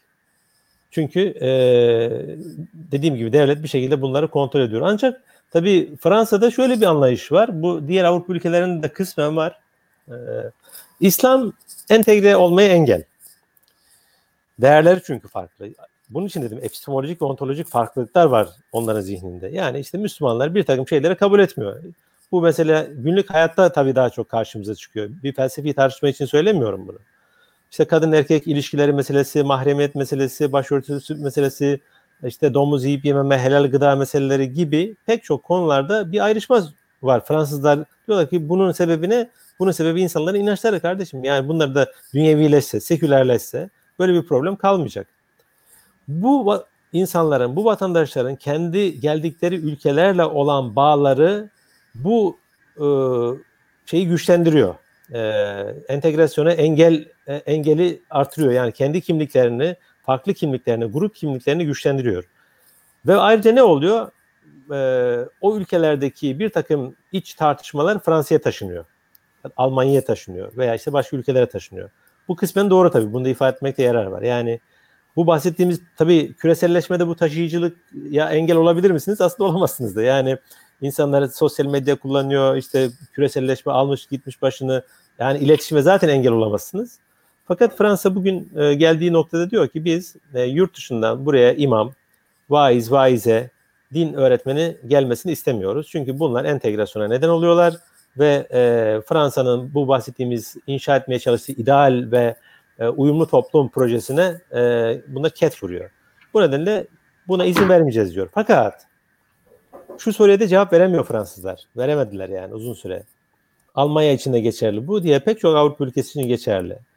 İşte Sayın Hocam bahsetti Ali Faik Hocam. Yani sömürge dönemi özellikle kapandıktan sonra çok sayıda Mağrip'ten insan bu ülkeye geldi. Şu anda nüfusun %10 aşağı yukarı e, Müslüman ve bunların büyük bir çoğunluğu Mağrip, Arap. Bu insanlar Müslüman. Bu insanlar inançlarıyla ilgili e, ihtiyaçları var camidir, mescittir, cenazeleri oldukları zaman kendi ritüellerine göre bunların işte defnedir, e, işte bayramlardır, seyranlardır. Bunlar insanlar bundan vazgeçmiyor ki göçmen olunca. İnsanlar bu kimliklerini, bu değerlerini başka ülkelere taşıyorlar. Bu ihtiyaçların karşılanması konusunda Fransız hükümetinin, Alman hükümetinin 60 senede attığı bir tane adım olmadı. Peki ne oldu? İnsanlar dernekler kurdular, vakıflar kurdular, kendi ülkelerine gittiler, oradan yardım aldılar ve bu kurumsallaşmaları yaptılar. Bugün Fransa'da 3000 tane cami varsa eğer bunların içerisinde Fransız kamu kaynaklarından 1 lira yok. 1 euro yok onu söyleyeyim. Almanya'da aynı şekilde şu kadar cami varsa Almanların bir tane Deutsche markı ya da bugünkü para birimiyle e, e, markı yok, e, avrosu yok bunun içinde. Herkes sivil toplum, Müslüman sivil toplum bunları inşa etti ve bugün e, o ötekileştirme hikayesi, güvenlikleştirme hikayesi, ki bunların çok zeminleri de çok zayıf zeminleri var bunların. Geldiğimiz nokta bu. Ve Fransız laikliği buna izin de vermiyordu zaten. Yani Müslümanlar kendi okullarını açmaya kalksalar, ilahiyat fakültesi açamadılar. Türkiye şu anda bakın Strasbourg'da bir ilahiyat fakültesi açmak istiyor. Yani başına gelmeyen kalmadı. Onu söyleyeyim size. Çıkarılmayan engel kalmıyor.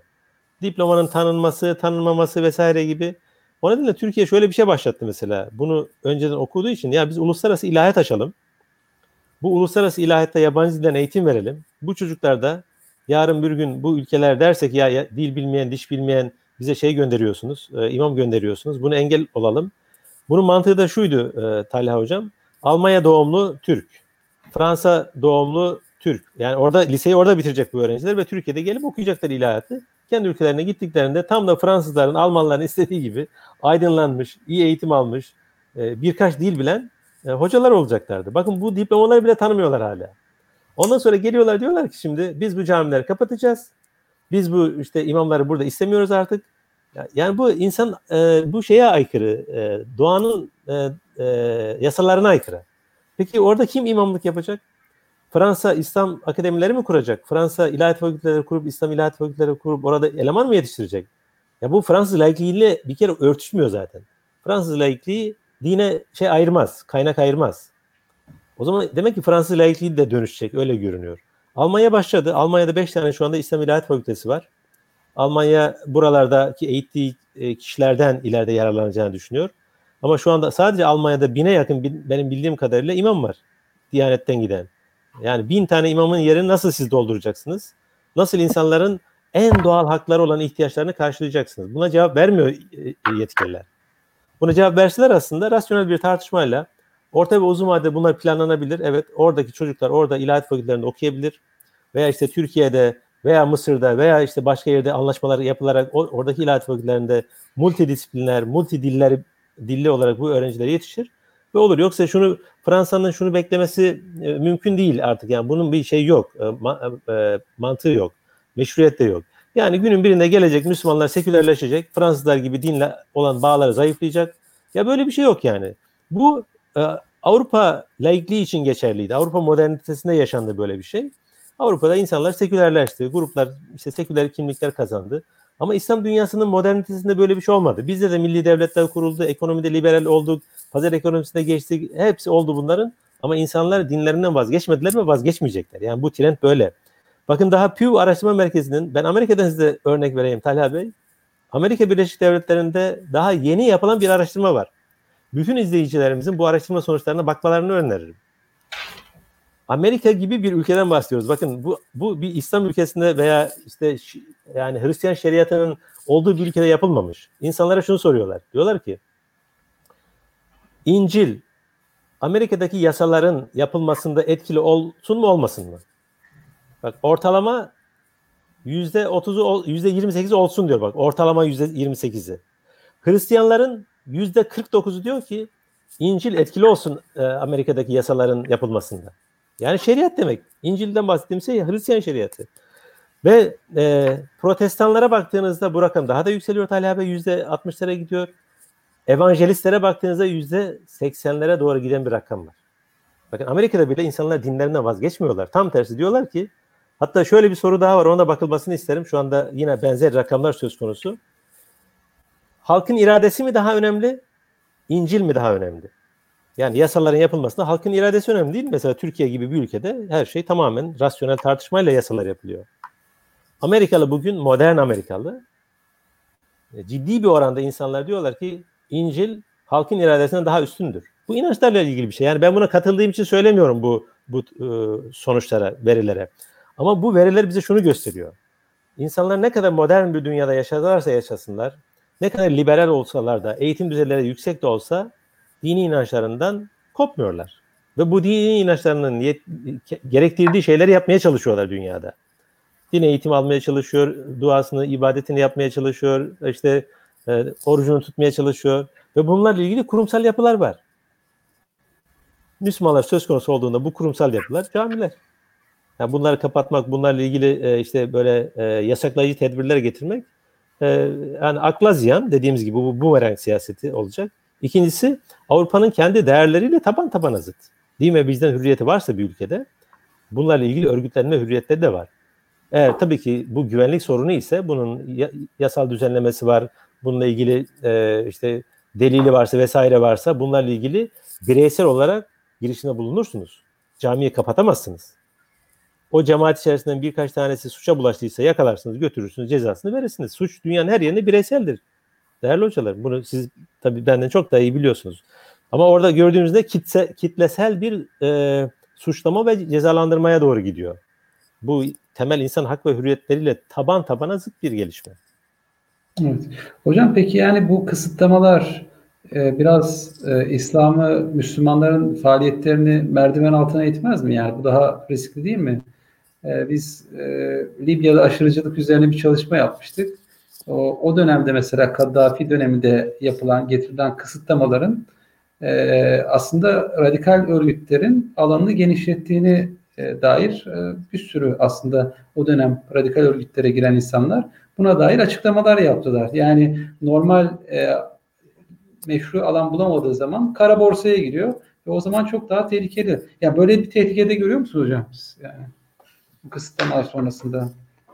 Yani uzun vadede olabilir. Kısa zamanda böyle bir kısa sürede böyle bir şey ortaya çıkacağını düşünmüyorum. Yani Avrupa'daki Müslümanlar da e, son derece hassas bu konularda. Kendilerinin hedef haline getirilmesini istemiyorlar, malzeme vermek istemiyorlar. O nedenle zaten e, oradaki bir takım radikal akımların çok taban bulamamasının sebeplerinden bir tanesi bu. Yani karşılaştıkları ayrımcılıklara, haksızlıklara rağmen ki bu gruplar biliyorsunuz biraz daha kolay belki e, kapılabilir bir takım hareketlere ve rüzgarlara. Buna rağmen Avrupa'daki Müslümanlar çok rasyonel ve akıllı hareket ediyorlar. Bunu ifade etmekte yarar görüyorum. Çünkü Avrupa'da Müslüman olmak gittikçe e, zorlaşıyor. Yani belki 30 sene önce daha kolaydı. Çünkü bu kadar görünür değillerdi, bu kadar talepkar değillerdi. Ama bugün Avrupa'daki Müslümanlar vatandaş, e, o ülkelerin dillerini konuşuyorlar ve kendi haklarını e, az önce ifade ettiğimiz insan hakları diliyle talep etmeye başlıyorlar ben Müslümanım diyor ama aynı zamanda bu ülkenin vatandaşıyım. O zaman şu şu haklarımdan yararlanmak istiyorum ve bunu savunuyorum diyor. Dolayısıyla e, bu açıdan bakıldığında ben orta böyle kısa vadede, orta vadede böyle bir e, merdiven altı bir İslam anlayışının ortaya çıkacağını düşünmüyorum.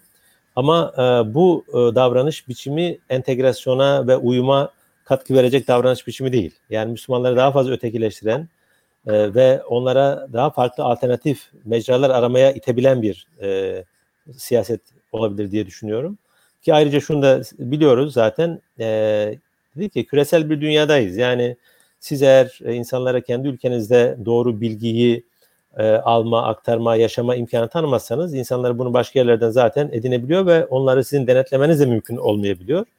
O çok büyük bir risk aslında. E, eğer gerçekten Avrupalı devletler ve siyasiler kendi ülkelerinde yaşayan Müslümanların uyum sağlamasını istiyorlarsa bunun temel e, e, paradigmalarının bir tanesi özgürlük alanlarını e, son derece açmak, eşitlik ilkesini gündeme getirmek ve Ali Faik Hoca'nın ifade ettiği o vatandaşlık bağını mümkün olduğunca güçlendirmek. Çok sağ olun hocam. Ben son olarak Ali Faik Hoca ile bitirmek istiyorum. Yani tabii ki bir sürü şey konuştuk. İslam düşmanlığı ama Türkiye-Fransa ilişkileri de önemli. Sonuçta e, iki önemli ülke ve maalesef yani son dönemde e, bunlar bu yaşananlardan dolayı epey bir yıprandı. E, nereye gider hocam? Yani Türkiye-Fransa ilişkilerinde ciddi bir kopma mı olur? Nasıl bir seyir görüyorsunuz siz? Toparlanma olur mu? Ben olacağını düşün yani olumsuzluğa daha fazla gideceğini düşünmüyorum. Tabii ki artık siyasette şunu çok net görüyoruz. Türk-Rus ilişkilerini düşünelim. Uçak kriziyle hangi aşamadaydık? Bugün hangi aşamadayız? Amerika ile ilişkilerimizde de birçok ilişkilere bakıldığında çok kötü olan ilişkiler hızla toparlanabiliyor. Çok iyi ilişkiler hızla bozulabiliyor. Ben Fransa ile ilişkilerde şu aşamada yaşananların ciddi bir kriz olduğunu, ciddi problemler olduğunu düşünüyorum ama hiçbir ilişki toparlanamaz değildir. Bence e, Türkiye açısından da Fransa açısından da bu ilişkilerin örneğin bugün e, Fransız şirketleri ya da Fransız ürünlerinle ilgili boykotlardan bahsedebiliyoruz. Tabii ki çok mümkün bence. Ermeni soykırımı konusunun tanınması da biz bunları yaşadık hatırlarsanız. Oradaki ürünlerin boykot edilmesi konuşuldu. Fakat sonra ne dendi? Türkiye'deki Fransız şirketlerinde binlerce Türk vatandaş çalışıyor yani işte o nedenle bir Türkiye açısından bunun farklı boyutları var. İki Fransa açısından bunun ciddi boyutları var. Üç orada yaşayan Müslüman ve Türk nüfus açısından büyük boyutu, önemli boyutu var. Tabii bölgesel ve küresel ölçekte de ciddi boyutları var. Yani husumet ya da düşmanlık hiçbir zaman hiçbir tarafa kazanım sağlamaz. Mühim olan masadan kazan kazan şeklinde kalkabilmek. Tabii ki Fransa hatasını ya da yaptıklarının bir anlamda telafi için, e, telafisi için adım atmalı. Türkiye'de bu telafi için yapılan olumlu adımları görmeli ve fark etmeli. Aksi halde bu ilişkileri gerdirmenin ve eşiği yükseltmenin taraflara hiçbir zaman hiçbir ülkeyle kazanım sağlayacağını düşünmüyorum. O nedenle Türkiye için Fransa önemli, Fransa için de Türkiye önemli. Geçmişimiz var, yaşanmış ortaklıklar var, ortak üretilmiş ürünlerimiz var. İnsani anlamda, değerler anlamında da. Bunu bozmak ciddi anlamda gelecekte onu bozanlara bir vebal de getirecektir. Yani bir şeyi kurmak kolaydır ama bozmak zordur değil, tam tersi. Kurmak e, zordur ama bozmak kolaydır. Bozanın Macron'sa bunun vebalini kendi ülkesine anlatabilecek mi? Kendi kitlesine anlatabilecek mi? O nedenle ben bunun aklı selimin galip geleceğini ve tarafların atacağı olumlu adımlarla hızla belki dönülmesini istiyorum. Belki bu benim isteğimin bir ifadesi ama bunun olmasının tüm taraflara olumluluk getireceği düşüncesindeyim. Çok sağ olun hocam. Biz de bu olumlu e, yorumla e, panelimizi kapatalım. İnşallah daha e, olumlu gelişmelerle daha sonra daha farklı paneller yapalım. E, benim de e, SETA Brüksel'deki ilk panelim oldu. Çok sağ olun. Çok e, değerli iki konuğumuz vardı. Sayın e, Profesör Doktor Talip Küçük, Küçükcan'la e, Doçent Doktor e, Ali Faik Demir. E, kendilerine çok teşekkür ediyorum. Sizlere de e, takibiniz ve e, sorularınız için teşekkür ediyorum. Tekrar